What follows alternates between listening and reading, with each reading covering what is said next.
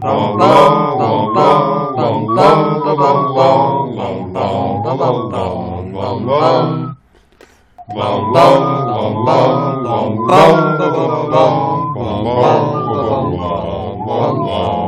back to our podcast within a podcast, pottering around the musical Valentine's Day message of Mangum Reads. We are three muggles who may or may not ask Snape how to brew a love potion. My name is Sarah. I am joined, as always, by my co host BJ and Spencer. How are you all doing? Very much reminded from this chapter how much I hated Valentine's Day back in school.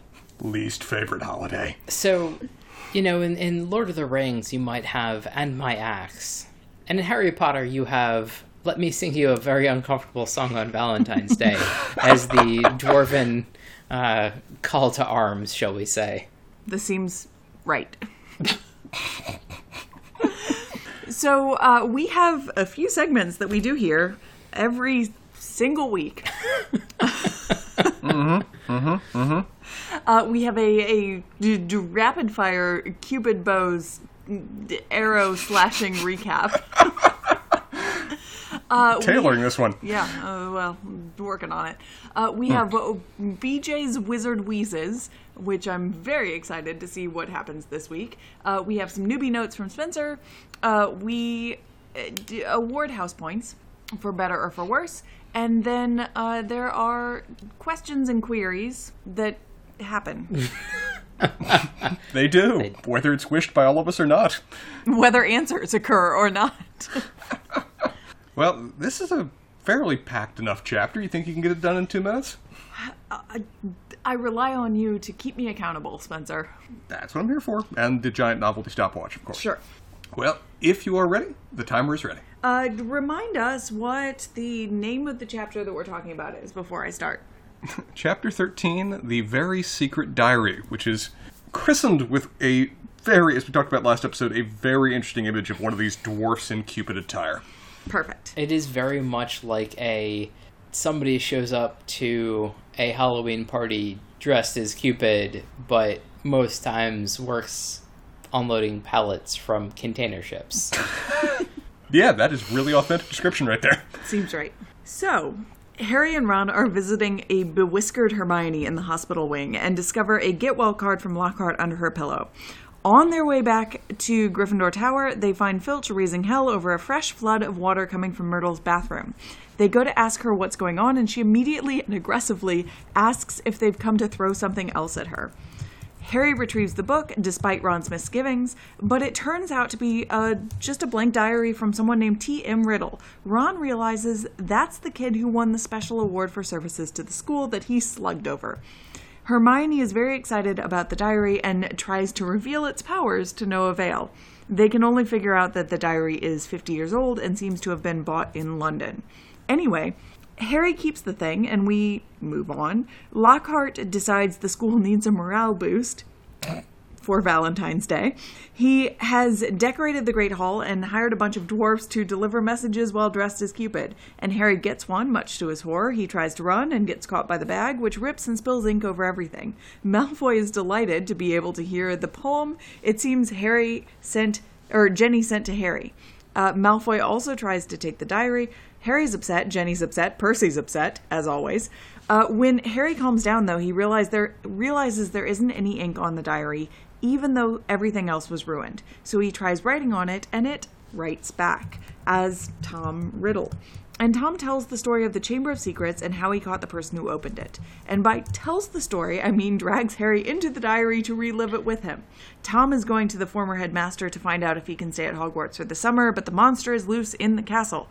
So Tom uh, wonders what might happen if the person was caught.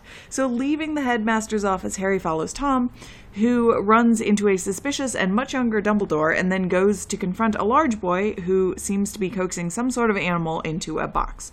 None other than Hagrid, the boy, not the animal. Uh, Hagrid vehemently denies it. Tom shoots off a spell at whatever's in the box, which escapes and sends Harry back into the present. Ron runs in, and Harry confines what he's learned. Uh, that would be a solid 15 seconds over. Ah. I'm afraid, based, based on pre established McGonagall based rules, that would be 50 points for each five seconds you are over. Uh, Ravenclaw is suffering this week. Oh, it's a bad day. I was going to say the mm-hmm. G dubs, but okay. So, BJ, what do you got? For, what, what do you have for us for Wizard Wheezes this week? Um, so I have a disappointment more than an entertaining thing. Um, and and this is much more You disappointment? No. for you, Sarah, than anybody else. Oh, for God's sake. Um, uh, this is a question for you. So, how do you feel about the uh, problematic books that were happening, um, and the the uh, the book of sonnets? Um, oh my God! Uh, here we are, sonnets of a sorcerer. Mm-hmm. And if you read it, you spoke in limericks for the rest of your life. That is a thing that apparently happened. I mean, so if I were to write the sentence and it would have been anyone who read Sonnets of a Sorcerer spoke in iambic pentameter for the rest of their lives. And then it would have been Yeah. great, hilarious, like a fun line. You could teach your kid about something that they 100% didn't need to know about. Like, all sorts of things. But yeah, but now we are learning wrong poetic forms. Although I will say that, you know, I I am disappointed in this. And I would like for this to be rectified, but I will also say, and this is also a disappointment to me, there is no language arts related course at Hogwarts. yeah. It's not, not a complete education. No, it's not. We are in a wood, uh, weird version of STEM education. We're in a trade school. Th- they, interesting. they're not familiar with steam power, so. I mean, it's interesting. We hear before, even in the wizarding community, they complain that everybody is way too specialized and doesn't have practical knowledge. And you look at their education, like, well, that makes sense. That result seems inevitable when you're not tasting, teaching the basic arithmetic at any point here. Yeah, no, apparently when you have reached the fifth grade, you've got enough. Pretty much. Eh, that's it. You are well equipped for life outside of magic at that point. I think it's much more the world is not equipped for you with magic. So, Let's get this done now. um, but I do have a question for the two of you, Okay.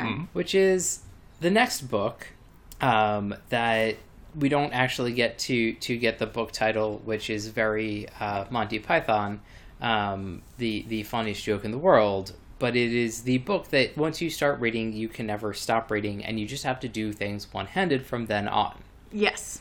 if this were to be a thing and you vaguely knowingly did this so if there were a book that you basically had to read or reread for the rest of your life which would it be and would you choose a book hmm. that you've read before and know that you like or a new book because then you get to read at least one new book before you're done forever This is uh, an excellent question, BJ. Go ahead, Spencer. Well, in answer to the second part, I'm totally picking a book I know I enjoy because mm-hmm, the f- mm-hmm, I'm- mm-hmm. I only get to read a new book once, and if it turns out that it was a shit new book, God, what hell have I confined myself to? Uh, so answer is that one. As for the book, forever. I mean, th- th- again, this seems like a curse that you could probably work your way around. Just get a friend to burn the damn thing, but who the hell knows what's going to happen then? It is a curse. Would you just kind of re sit? Would you keep on imagining the book is there even if it isn't?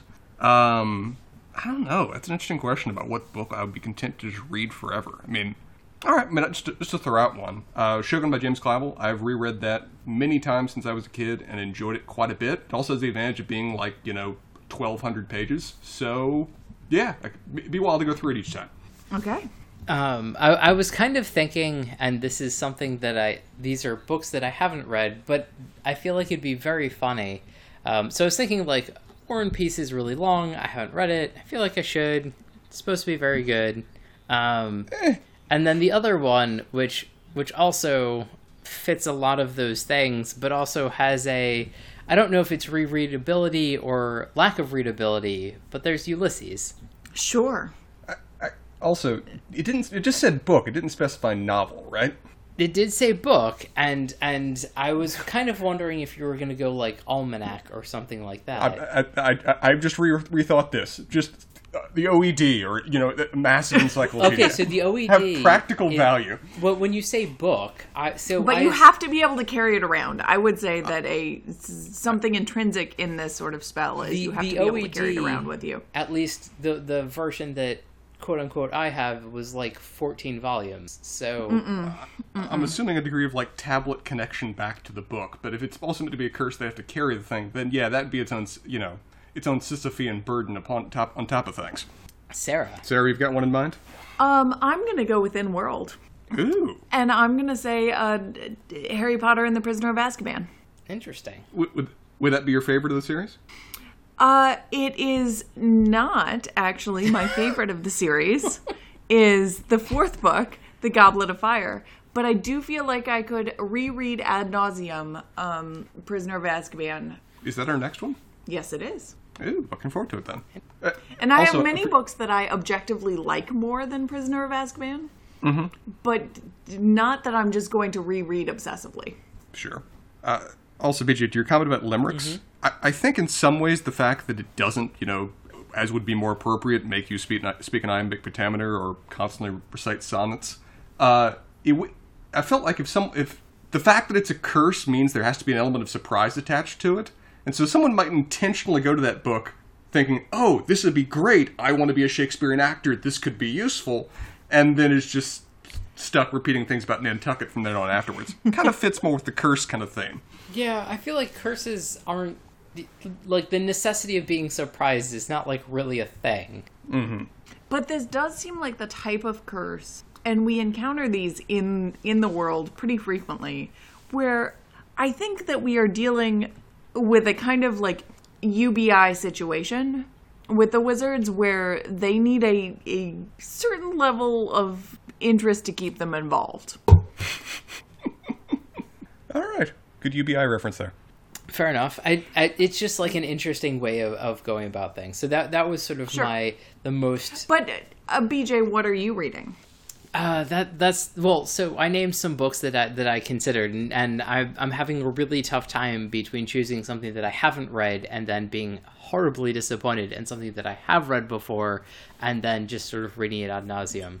Um, And if I were to go with something that I've read before, um, there's a book, uh, a wizard, uh, a warlock in spite of himself, and I have read that book probably more than any other book, and I actually haven't read it in a while, so I should go back and do it. I thoroughly enjoy the book, and and probably would be fairly happy uh, doing so, maybe ad nauseum and Okay. beyond, apparently, because you read it for the rest of your life. I was really half half expecting somebody to plug Spinning Silver there, just because. I have read it at this point two and a half times, and I am not here to plug in for that. it's good, but you know, not read forever. no. All right. Anything else, BJ? Um, no, I think that's it. All right.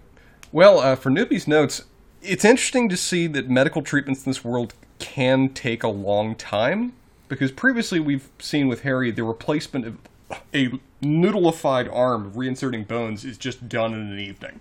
But come to think of it now, I was really pondering this. How many weeks and or months have those poor petrified students been just laying in the infirmary now? At least, at least a couple of weeks. Oh, That that Which reminds me, hmm? Spencer. So, do you think Hermione was just purring with pleasure when she got the get well card? I very much think so, yes. I have to assume this wasn't just strictly cosmetic, given that she also grew a tail. Willing to, willing to bet vocal cords may have changed too. Uh, but that is actually my next, my second point is that that Lockhart's an interesting mix of things. That was just a kind of nice gesture they gave to Hermione. It clearly made her feel better. It was a nice thing. It still has to be incredibly self-absorbed with him listing every one of his titles. Don't think I actually realized he'd won Best Smile three. Was it three or five times? But yeah, he's very proud of it. And even throwing the holiday, even though it's the worst hol- holiday to celebrate for Valentine's, is again, he's trying to help people out. It's just, again, incredibly incompetent the way he chooses to go about this, with half dressed dwarves wandering the halls delivering bad poetry. But it is, again, just seeing the array that is the character of Lockhart, that he clearly wants, at least at times, to do good, or at least appear that he's doing good, or make people feel better, but it has to be wrapped up in his own self absorption. Uh, as for the limericks, I'm like, again, among the various curses we've heard about in this world, that one's not that bad. It would it would take a bit of getting used to, but it might be even entertaining for those around you. You might suffer through it, but eh, even compared to just having to read the book forevermore, limericks does not seem like the worst thing in the world. So, I'm I really want to know who else has won it. The the the Witches Weekly Most Charming Smile Award, because presumably there aren't that many people to choose from, and then therefore only winning it five times is probably hilariously disappointing. it also is perfectly possible that he paid to create this just to have his smile recognized, which that would seem in character. Is this also a, potentially a, a sort of offshoot of the Nebula or Hugo Award? Also very possible, yes. Good call. Good call. Uh, you guys dropped a couple weeks back that there would be a riddle here. Uh, I appreciate J.K. Rowling for literally naming the character T- Tom Riddle, so so people like me would totally know that. Oh, this is something I'm going to have to try to parse. Will I be able to parse this? Almost certainly not. I'm guessing the middle name may give me some guidance. Did anyone write that down? It's a- a Marvolo. Marvolo. Mm-hmm. Uh, so Tom Marvolo Riddle. I got nothing. Uh, it's interesting how many connections the book is trying to draw between him and Harry. Uh, that Harry feels like it's it's some kind of half forgotten name that's at the back of his memory somewhere. That Tom Riddle apparently has a similar background in the Muggle world, being you know an orphan living in an orphanage. They even have somewhat similar appearance. Uh, their word choices, their response to things, their similar jet black hair. There's a lot of parallels that are being drawn between these two characters, which I'm guessing should give me a frame of reference to know who the hell this is. Especially since I'm getting introduced to other characters throughout the back the little flashback that I do know, but I don't. I mean, it could well be somebody in, I guess, in maybe Harry's family, but it doesn't seem to be his dad. It doesn't seem to match any comparison to like you know other jet black characters like Snape. So I don't know. I mean, I- Tom is just trying to make his way in the world that he doesn't really understand and just figuring out who he is. And, and Harry really connects with that. It's a, a similar kind of hero's journey, little story that they're going through. Yeah, exactly. Mm-hmm. Okay, it's interesting to note that he is of. Um, this is unlike Harry. He, what's the term? He's a mixed Muggle uh, magic background. Does that actually have a, a phrase for it? Uh, well, I don't know if it, there is an official phrase for it, but Seamus Finnigan calls it half and half. that works. Happy to, happy to go with that because I, I think Mudblood we've heard before is strictly Muggle born. Yes, Oh, also not a great term to throw about in the world. I- Make a Is, is there a question to ask you term like coconut or banana? Uh, not as far as I know. This is also one of the chapters that just again reaffirms to me that Ron is a moron. That when you find a book like this that has been seemingly shoved into a toilet, that seems integral to all things, his default response is, "Oh, we can't tell what it is right away. Eh, you should burn it, throw it away." Clearly, it's not in any way plot relevant. Or he's a pyro. Like, All- Sure. At that age, very possible. At the same time, Hermione's long list of assumptions about how this book is going to be integrally important to the plot is a profound list of assumptions, unless she's aware that she's in a story and Chekhov's gun is the thing. also, she's probably 100% right. The book's going to be the driving force of everything, as we've kind of already seen before this chapter is done. So, Spencer, I would like to, you to put a pin in both of those points. But Ron being an idiot and Hermione engaging in assumptions? Uh, well, just yes, sure. well, don't put a pin in Ron being an idiot. That's that. That doesn't need reassessment. that is both of those is going are, are going to sort of progress throughout. I mean specifically their particular reactions to this book. Okay. Keeping a note of that one for later. Okay. Uh, the poem that Harry gets is not good. Uh, Also, I it- said poem in my recap, and it should have been song. Oh God, I, yeah. It, I guess it is sung by this little by this dwarf, isn't it? Yes. Just, just But- really imagine it done by by like the penguin, essentially. But at any point when you're trying to deliver a you know love song to a beloved, comparing their eyes to a fresh pickled toad, it, it doesn't scream romance. Maybe in this magical setting where fresh pickled toads are just a regular part of the thing you order in the store. Yeah, I was gonna say that this does seem like a very Hogwarts specific metaphor. Sure. Simile, I mean, I suppose, really. I mean, I, I suppose a lot of the references, the, well, a lot of the references in this four-line poem, fresh pickled toads from potions, uh, blackboard is the other is the other one. It, this is very Hogwarts specific, uh, and thank you for just confirming. Uh, the text did strongly imply this was Ginny who wrote this, but seems like you're confirming that it is indeed her. I don't think it was, or at least I didn't read that into it. Okay. Or did, did it confirm that? I it, it's seemed to strongly suggest, I mean, particularly her reactions once people start reacting to it. Yeah, I suppose it is not like a hundred percent confirmed, um, but I, I have certainly always assumed that it was based on, and not just based on my sort of shipping, but based on the text that is happening. Um, You're if shipping? you- yes. That's you. You can't do, like that. Doesn't anyway. Okay. This is the Harry po- this is the Harry Potter fandom, sir. Yes, they can ship it. yeah, but like you. Anyway, well, we we can discuss this this off pod uh, about how shipping works, but Fine. Who did you? But who did you? If you did not think I that it was assumed it from was Ginny, Lockhart. oh, that's insane. That Lockhart himself. Oh, this is buying into the theory you've had before about Lockhart and Harry's relationship. All right, Sarah. Why is it insane? Because Lockhart is too narcissistic to do any such thing. But how else are you going to have everybody talking about Valentine's Day and the things that are going on, which is like essentially the thing that you created? Faster? Everybody was already talking about it. You're ju- you just really want Ginny to be the one to do this. No. It's also it's not Lockhart, otherwise he would have worked a reference to himself in there. Precisely. Fair enough. All right. Uh, the diary is an interesting, very interesting concept that I'm gonna have questions about because it reminds me of like a Star Wars, holocron, where this thing seems to be vaguely sentient. It seems to be able to interact with other people, which again raises the, the questions about does everything become alive when you put magic into it in this world?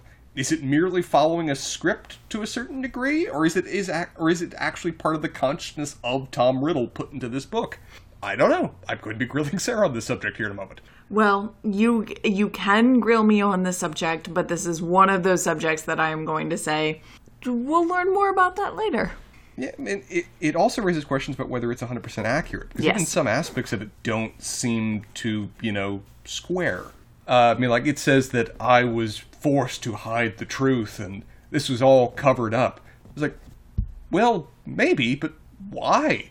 I mean, if you're you publicly expelled Hagrid for this, it clearly wasn't all covered up. Presumably, there was a reason that he was expelled that was associated with this. Presumably, an aspect of the blame got put upon him. So, what truth are you really hiding at this point? All good questions, Spencer. Yep. So, yeah. Uh, it, did we know Hagrid's first name or last name or what is Rubus? Rubeus is his first name, uh, and we first might have known it. I'm not entirely sure. I think, and I'm I, I don't know if this was a movie thing or a movie and book thing, but at some point he introduced it. Uh, not at some point when he first meets Harry in the shack on the rock in the middle of the sea. Uh, he Mm-hmm. introduces himself as Rubeus Hagrid. I also have a vague inclination that Dumbledore occasionally calls him that, but not sure. Maybe. Yeah, when he's upset at him, and and, and makes up a middle name. Rubeus T. Hagrid. Uh, it's in, based on the description of this thing, uh, this creature. For one, it's big. I mean, this this how from the description you guys got of this, how big did you imagine this thing to be? 'Cause I'm picturing bigger than dog sized at least. Snark, Yeah, approaching human sized. Yeah. Boojum. What'd you say? If Boojum be a snark, Oh god. Uh, it is from its description a mix between insect-like or maybe arachnid-like. I- I'm definitely getting spider vibes from it. Like this is a mini Shelob that's somehow appeared in the halls of, of uh, Hogwarts. Uh, it's interesting to have this description of whatever Hagrid had. It, by its nature, I'm not sure how this would be paralyzing people. I mean, I, they think they would note if there had been injection or bite wounds on them, if that was the paralyzing agent that's normally associated with spiders. So, I don't know of any mythological reason or magical reason by which a spider would be paralyzing people without some degree of injection. Um, but spiders do seem to be involved in whatever is going on. We've frequently seen spiders fleeing the scene of the crime whenever something goes down. Out of windows, wherever else. It's one of the most universal traits that's been assigned to this, as well as windows and doors being open when it happens. So, whatever Hagrid did or was involved in clearly has some connection to events, but it doesn't seem like it's actually the cause. Though it seems like he may have been blamed for it back in the day. Which, again, unless there was a cover up in how he was expelled, which again, he's publicly expelled, how can you just cover that up? why isn't this all more public knowledge? Has anybody Why is been expelled from a school that you've gone to? yeah? Did you know about like exactly what and why? I mean, some of them made the news times, yeah. Hmm. You had interesting schools then. Um, it, it seems like there'd be at least a record of this, or at least a degree of shared knowledge passed down about it. Or, you know, maybe even Hagrid would have talked about it at some point. He's not really good at keeping his mouth shut about anything. So, the mysteries associated with this, the claims of suppressed truth, all are odd, and lead me to in some ways question whether this account we're getting, this flashback to the past, is third person omniscient or very much through the lens that this Tom Riddle book wants us to have. but those are my notes. Questions to follow, but I think we have to do house points before that. Yes, we do have to do house points. So Um, there were a lot of things that happened in this chapter. so There i- were. is Hermione failing part of this chapter or the previous one? Or is it a Well, I think that we did we did say in the last chapter that she was the loser of the house points given where she ended up at the very end of last chapter. I'm not sure that we can say the same thing about her in this chapter. Although she's not necessarily doing what she wants to do, but she does have homework delivered to her, which seems great for and her. she does have that get, get well card. Uh, yeah, I think she does That's it. okay in the chapter. I mean, she also apparently delivers a uh, a love letter to Lockhart too. So yeah, Hermione's Hermione's succeeding in what she wants to succeed in over the course of this chapter. Yeah, she's doing okay. Not Um, pussyfooting around. Oh boy. The puns, dear God, the puns. Um, Hermione or uh, Harry seems to have an upsetting chapter. Mm-hmm. Uh, d- d- mm, given both the sort of immediate situation of, Having a poem sung to him in the middle of Yes. classes. and then all of his things ripped apart and ink on everything except for the diary, blah blah blah. Uh, and then he has to go sort of apparently discover that Hagrid has been a part of this plot from the beginning. So I will put forth Ginny as a house point loser just because Oh boy. Cause, cause, ooh, like, admittedly, Harry, Harry is embarrassed, but like, not on But the same. But everybody knows it's Ginny. yeah, they totally do. They're all joking about it because they know it's totally her. Only Harry has any doubts for about this. Harry and, and you, BJ. have doubts about this.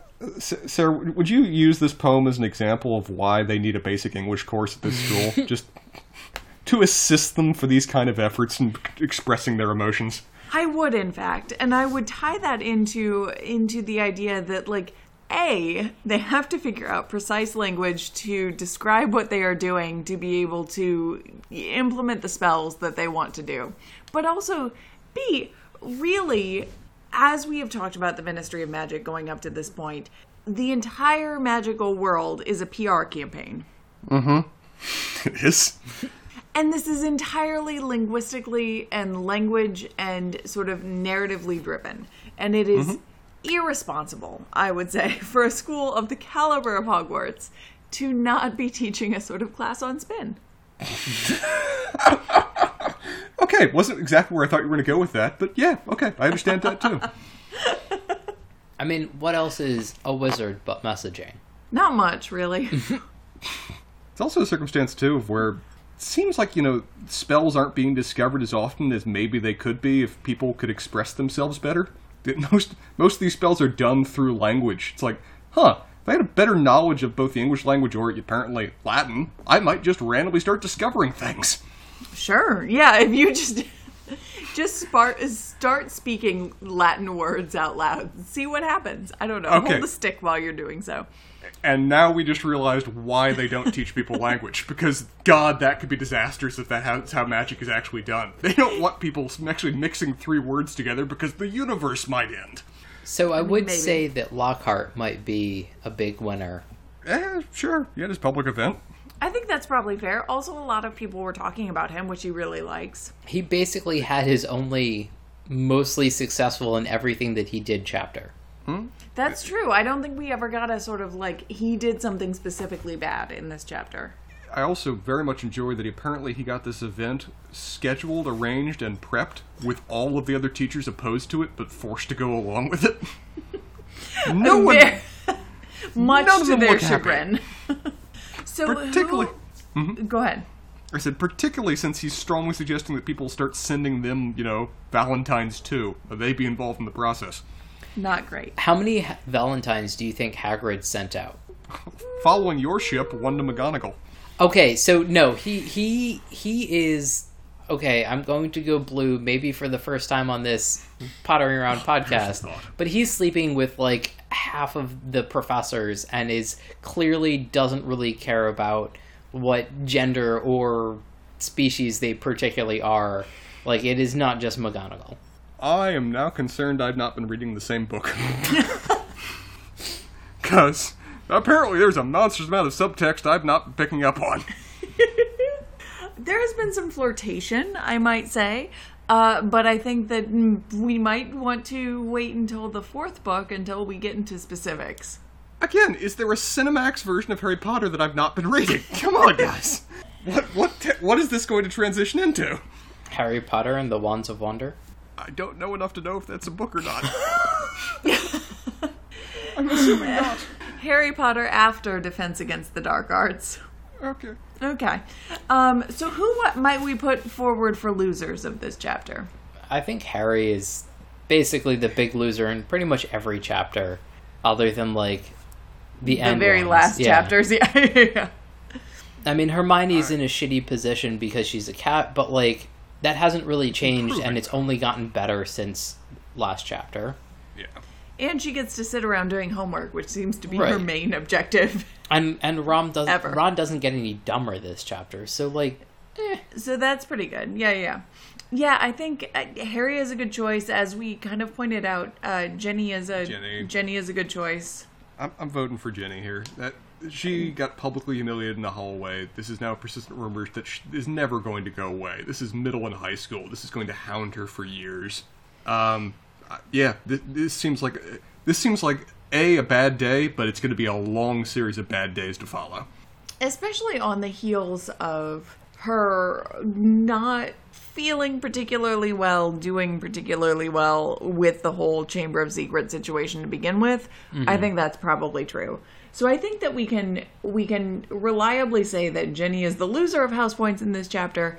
Uh I kind of like the idea of Lockhart coming out on top in this chapter, I mean, he is successful in everything that he does this chapter, which which is our metric. and also And I say super "our" by these meaning books. me. Yeah, that's true. I yeah, I think I that's true. Lockhart had a. I mean, people were annoyed with him, but that's Lockhart than has most no days. idea that that, that happened. absolutely Lo- fair. I mean, I, I guess Lockhart's following the logic of older games that if the net room has enjoyment, it's okay if one person isn't having fun. And that seems to be how he's devised this holiday, is that totally going to embarrass one or two people, but everybody else is going to have a blast with that. I mean, if you go by So- that, Lockhart always has a positive chapter because he enjoys what he does more than everybody else in the room hates what he does. Mm-hmm.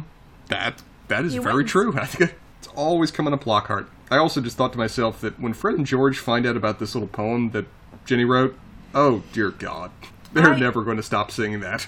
No one is off limits for Fred and George. no one. So, uh, questions. uh, are we've not heard of dwarfs being a species before. Are these short humans or are dwarfs their own species?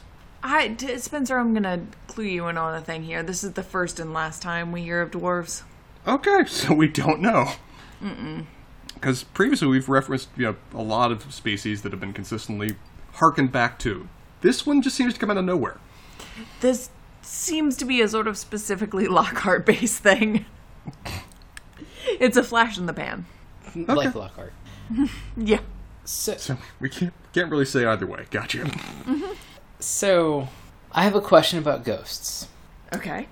Where does the uh, ectoplasm versus solid matter border lie? Because when Myrtle cries, it creates a mess. Mm-hmm. But when you throw things at her, nothing happens.